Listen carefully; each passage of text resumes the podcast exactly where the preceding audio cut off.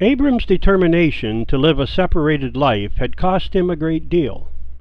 He had allowed Lot to choose the fertile plain of Jordan, where great prosperity but great wickedness dwelt.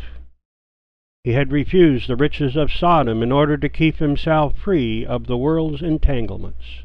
Yes, he would follow God rather than earthly riches, and would prove in his own life that heaven's gain surpasses earth's meager treasure. Genesis 15 and 1.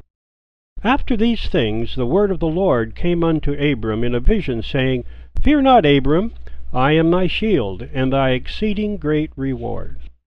As we noted in last week's lesson, the little phrase, the Word, probably indicated the pre incarnate appearance of Jesus Christ. It is the first time that these words are found in Scripture. In fact, there are a lot of firsts in this verse. It is the first appearance of the words vision, shield, reward, and very significantly, it is the first appearance of the great I ams of the Bible. I am thy shield, and thy exceeding great reward. As we all know, many of the claims of Christ begin with the words, I am. I am the light of the world. I am the way, the truth, and the life. I am the door. I am the Alpha and Omega. I am the root and the offspring of David and the bright and morning star. So when we read, After these things the word of the Lord came unto Abram in a vision, saying, Fear not, Abram, I am thy shield, it takes no great stretch of the imagination to realize that Abram actually saw a vision of Christ. Also, verse 6, which comes near the end of this conversation, says, And he believed in the Lord. Not just what the Lord had said, but he believed in the Lord, and he counted it to him for righteousness. Yes, Abram's righteousness was founded upon the same foundation that the Christian's is today, namely the Lord Jesus Christ and his sacrifice for sin. However, even though he believed in the Lord, he still had a question. Verse 7 And he said unto him, I am the Lord that brought thee out of Ur of the Chaldees, to give thee this land to inherit it. And he said, Lord God, whereby shall I know that I shall inherit it? Abram was asking for a sign. So, in answer to this request, God graciously opened up to his understanding the history of his descendants for a period of 400 years, and even confirmed their future possession of Canaan with a covenant. Verse 9 And he said unto him, Take me an heifer of three years old, and a she goat of three years old, and a ram of three years old, and a turtle dove, and a young pigeon.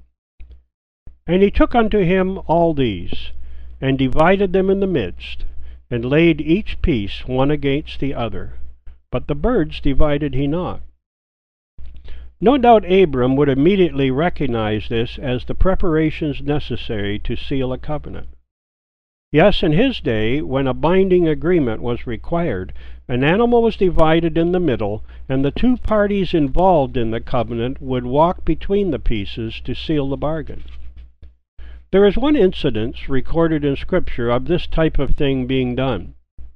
Israel had made such a covenant with Jehovah, and then unfortunately they broke it. We find God's reaction to their unfaithfulness recorded in Jeremiah 34:18 to 19. And I will give the men that have transgressed my covenant, which have not performed the words of the covenant which they have made before me, when they cut the calf in twain, and passed between the parts thereof, the princes of Judah, and the princes of Jerusalem, the eunuchs, and the priests, and all the people of the land which passed between the parts of the calf. I will even give them into the hand of their enemies, and into the hand of them that seek their life and their dead bodies shall be for meat unto the fowls of the heaven, and to the beasts of the earth. So Abram would be quite aware that he was making preparations for the sealing of a covenant. However, in this case, there was more than one animal involved. In fact, there were no less than five animals sacrificed at that time. I have used the word sacrificed here because, for even though they were not actually offered upon an altar, they were sacrifices. Yes, they gave their lives and shed their blood to establish the legitimacy of this promise. It was a great sacrifice to seal a great covenant. It was a covenant for a people that would provide the first step in God's plan of redemption. Yes, through that nation, God would make his great sacrifice in the person of his only begotten Son. So five animals were required, and each one was fully qualified, even under the Levitical requirements that would be established later on. There was the cow, the sheep, the goat, the pigeon, and the turtle dove. Their lives were sacrificed for a covenant that would guarantee the promised land to Israel. This covenant was exclusively for Israel. But it also foreshadowed another covenant, a covenant involving the greatest sacrifice the world has ever known, and one that would ensure a heavenly Canaan for Abram's spiritual seed. It is generally agreed that all the Old Testament sacrifices speak of Jesus Christ. However, there was one occasion in Israel's history when the sacrifice actually pictured the nation of Israel. The situation was like this. The Philistines were about to overwhelm Israel and destroy them in battle. So in great desperation the nation gathered together before the Lord, and Samuel offered a sacrifice and prayed for their deliverance. That day Samuel did something that was quite significant he offered a sucking lamb as the sacrifice. This helpless baby lamb pictured the nation of Israel as a helpless people, which indeed they were at that particular time. Let's read about this most unusual event in 1 Samuel 7 7 to 10. And when the Philistines heard that the children of Israel were gathered together to Mizpah, the lords of the Philistines went up against Israel. And when the children of Israel heard it, they were afraid of the Philistines. And the children of Israel said to Samuel, Cease not to cry unto the Lord our God for us, that he will save us out of the hand of the Philistines. And Samuel took a sucking lamb, and offered it for a burnt offering wholly unto the Lord. And Samuel cried unto the Lord for Israel, and the Lord heard him. And as Samuel was offering up the burnt offering, the Philistines drew near to battle against Israel. But the Lord thundered with a great thunder on that day upon the Philistines, and discomfited them, and they were smitten before Israel. It was one of those rare occasions when the sacrifice did not speak directly of Jesus Christ, but rather pictured God's chosen people.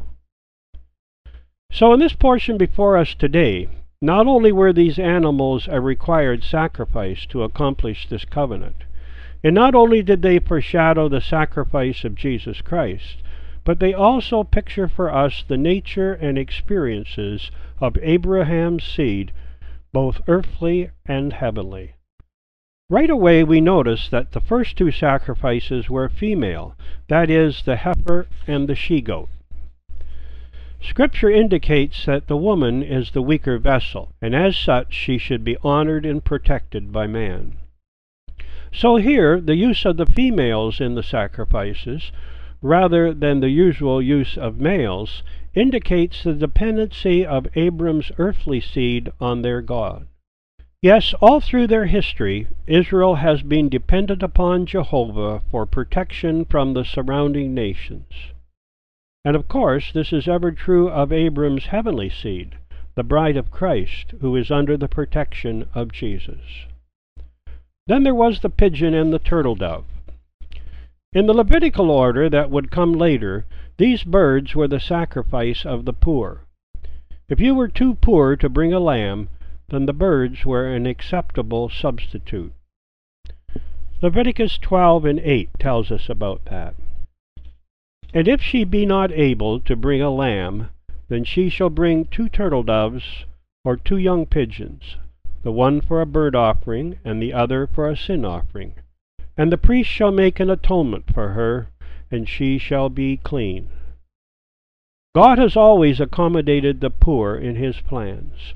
For instance, the shepherds were the only invited guests to Christ's birth, and Mary and Joseph were a godly poor couple. We know that because they needed to offer these birds after Jesus' birth.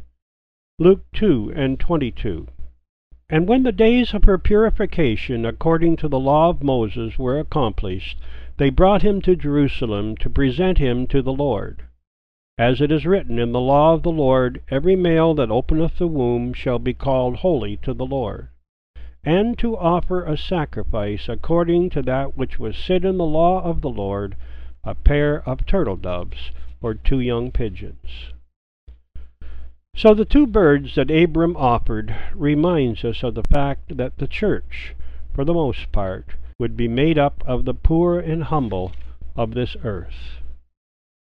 1 Corinthians 1 and 26 For ye see your calling, brethren, how that not many wise men after the flesh, not many mighty, not many noble are called.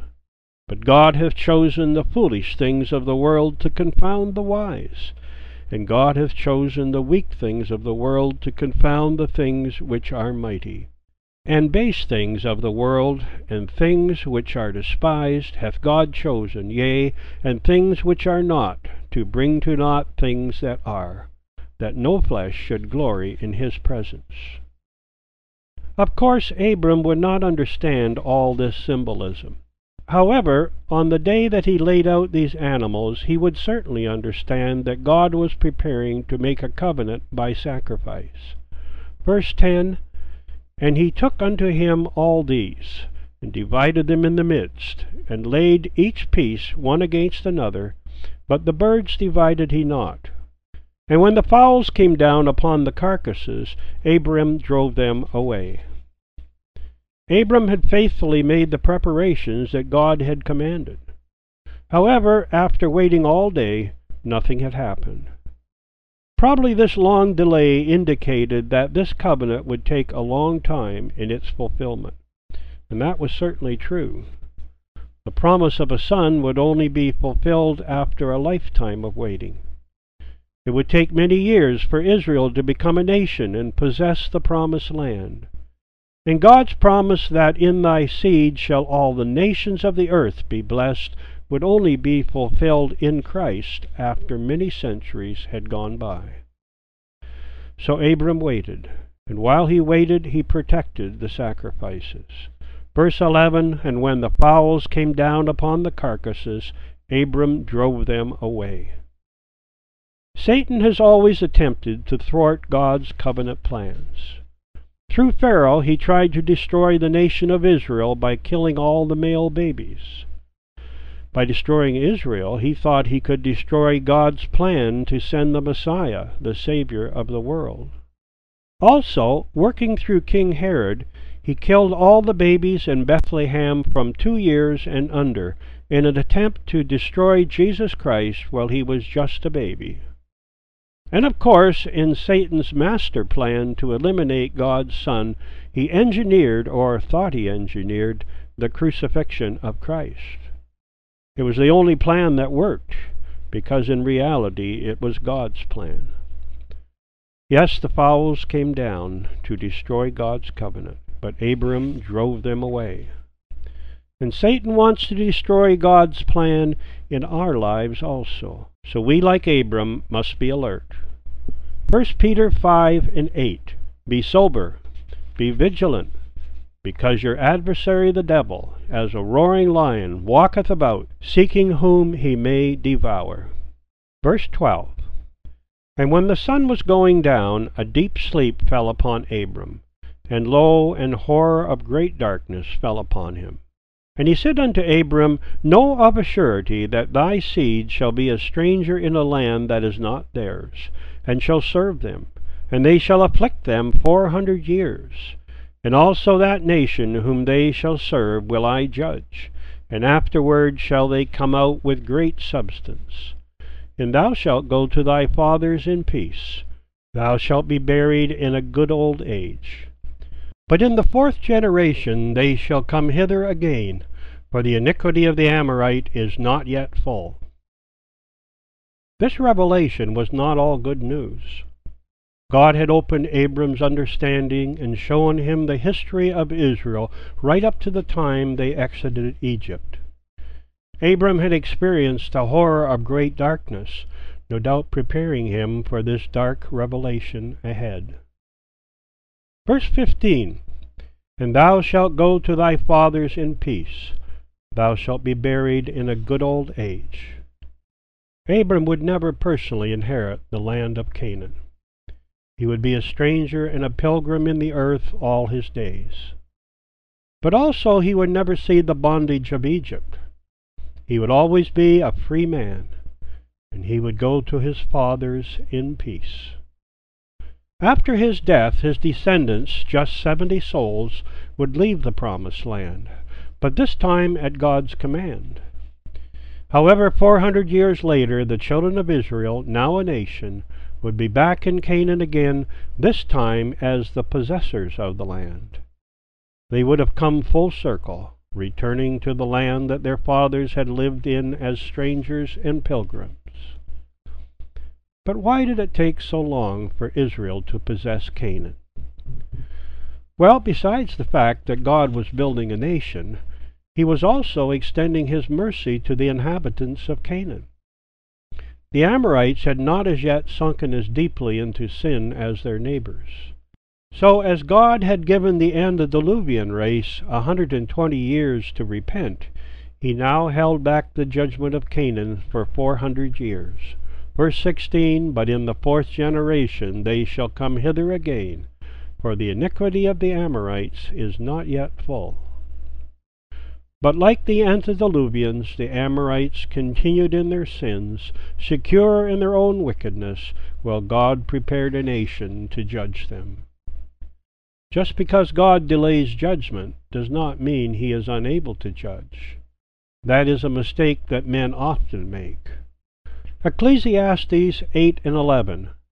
Because sentence against an evil work is not executed speedily, Therefore the heart of the sons of men is fully set in them to do evil. Abram had prepared and protected the animals, and it was now time to finalize the covenant. Verse 17 And it came to pass that when the sun went down, and it was dark, behold a smoking furnace and a burning lamp that passed between those pieces. Abram knew that the two parties involved in a covenant were to pass between the sacrificial animals, and he also realized that he had not been called upon to participate. This immediately gives stability to the covenant, for the faithfulness of man was neither called upon nor required in this agreement. So then, who were the participants? Verse 17 tells us it was a smoking furnace and a burning lamp that passed between those pieces. Some commentators believe that the smoking furnace spoke of God the Father, and indeed the Almighty is a consuming fire. Deuteronomy 4 and 24 For the Lord thy God is a consuming fire, even a jealous God. And the burning lamp pictures Jesus Christ, the light of the world. So this covenant, unlike the law that came later and was conditional upon man's obedience, was all of God, and so could not fail. And just as the sacrifices foreshadowed Israel and the church, as well as Christ, so the smoking furnace and the burning lamp, although speaking primarily of the Father and the Son, also foreshadow Israel's history. In the smoking furnace we see their trials while in Egypt. Deuteronomy 4 and 20. But the Lord hath taken you, and brought you forth out of the iron furnace, even out of Egypt, to be unto him a people of inheritance, as ye are this day. Yes, God was always their light, their burning lamp, bringing comfort in affliction and deliverance from trouble. In fact, God sent Moses for this express purpose. And in all the smoking furnaces of their experience, there was always the burning lamp. After God had given them the good land, they forsook him, and were overwhelmed by the enemy. However, when they repented, God raised up judges, time and again, to deliver them. And when they were carried to Babylon, God caused Cyrus, a pagan king, to make a decree to return them to the promised land again. And even in the great tribulation, the greatest smoking furnace of all time, the burning lamp will appear to deliver his people Israel. Mark 13, 24 to 27. But in those days after that tribulation, the sun shall be darkened, and the moon shall not give her light, and the stars of heaven shall fall, and the powers that are in heaven shall be shaken. And then shall they see the Son of Man coming in the clouds with great power and glory. And then shall he send his angels, and shall gather together his elect from the four winds, from the uttermost part of the earth to the uttermost part of heaven. After this little detour, I think it's time to get back to Genesis 15. Verse 17 And it came to pass that when the sun went down, and it was dark, behold, a smoking furnace and a burning lamp that passed between those pieces. In the same day the Lord made a covenant with Abram, saying, Unto thy seed have I given this land, from the river of Egypt unto the great river, the river Euphrates the Kenites, and the Kenizzites, and the Cadmonites, and the Hittites, and the Perizzites, and the Rephaims, and the Amorites, and the Canaanites, and the Girgashites, and the Jebusites. Notice the words in verse 18 Unto thy seed have I given this land. Yes, it was a done deal. Previously, in Genesis 12 and 7, God had said, Unto thy seed will I give this land. Again in Genesis 13 and 15, God said, For all the land which thou seest, to thee will I give it. But now that the smoking furnace and the burning lamp had passed between those pieces, God could say, Unto thy seed have I given this land. And as is customary in any legal transaction, the details were read out. Not only were the boundaries given, but the nations that would be disinherited were named, as we saw in verses 19 to 21. As we know, it would be several hundred years before Israel actually possessed the land. Nevertheless, on the very day that God sealed the contract before Abram, Israel held the title deeds to Canaan. Yes, it was a done deal, and all the suicide bombers in the world can never change that fact. Today, Israel does not occupy nearly all the land that they legally own according to this covenant. You will notice that verse 18 sets out the boundaries as being from the river of Egypt, which is, of course, the Nile, unto the great river, the river Euphrates. Because of a lack of faith, they were very slow in taking the land, and because of sin, they were very quick in losing it again. However, under the reign of King Solomon, both of God's promises to Abram came to fruition. They were as the sand which is upon the seashore for multitude, and they ruled over all the promised land. We looked at these verses last week. Let's just look at them again. 1 Kings 4 20 to 21. Judah and Israel were many, as the sand which is by the sea in multitude, eating and drinking and making merry. And Solomon reigned over all the kingdoms from the river unto the land of the Philistines, and unto the border of Egypt. They brought presents, and served Solomon all the days of his life. And some day, when their Messiah returns, they will possess all of that land again. Before we leave this section, I would like to point out the striking similarities between the earthly seed and the heavenly seed. First of all, we noted that Israel's covenant did not depend upon man's participation. Likewise, the covenant of grace is founded upon the Godhead. Ephesians 2 8 and 9. For by grace are ye saved through faith, and that not of yourselves, it is the gift of God not of works, lest any man should boast. Then we saw that Israel became the possessor of Canaan on the very day that the smoking furnace and a burning lamp passed between those pieces, even though they did not even exist at that time. God no longer said, To thee will I give it, but rather unto thy seed have I given this land. It was a covenant sealed in heaven that could not be altered. Likewise, the covenant of grace was settled in heaven even before the first sinner was born. Ephesians 1 and 3. According as he hath chosen us in him before the foundation of the world, that we should be holy and without blame before him in love. And just as the covenant to Israel was sealed by sacrifice, so God's promise to the heavenly seed stands upon Christ's sacrifice. 1 Peter 1 17 20.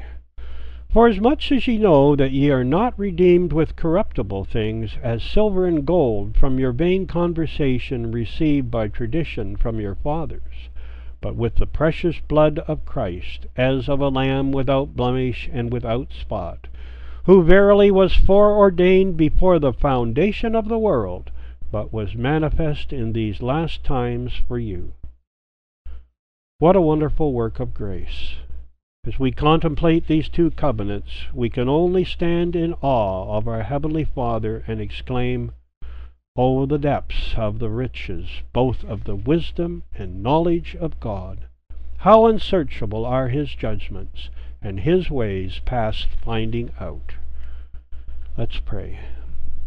Heavenly Father, we thank you when we read this marvelous account of God's covenant to Israel. It's a sure covenant. And we thank you, Heavenly Father, for the blood of the Lord Jesus Christ that gave us the sure covenant of grace. We thank thee, Heavenly Father, that our heavenly Canaan is assured because Jesus Christ has gone and prepared a place for us. Help us, Heavenly Father, to share the good news for we ask it now in Jesus' name. Amen.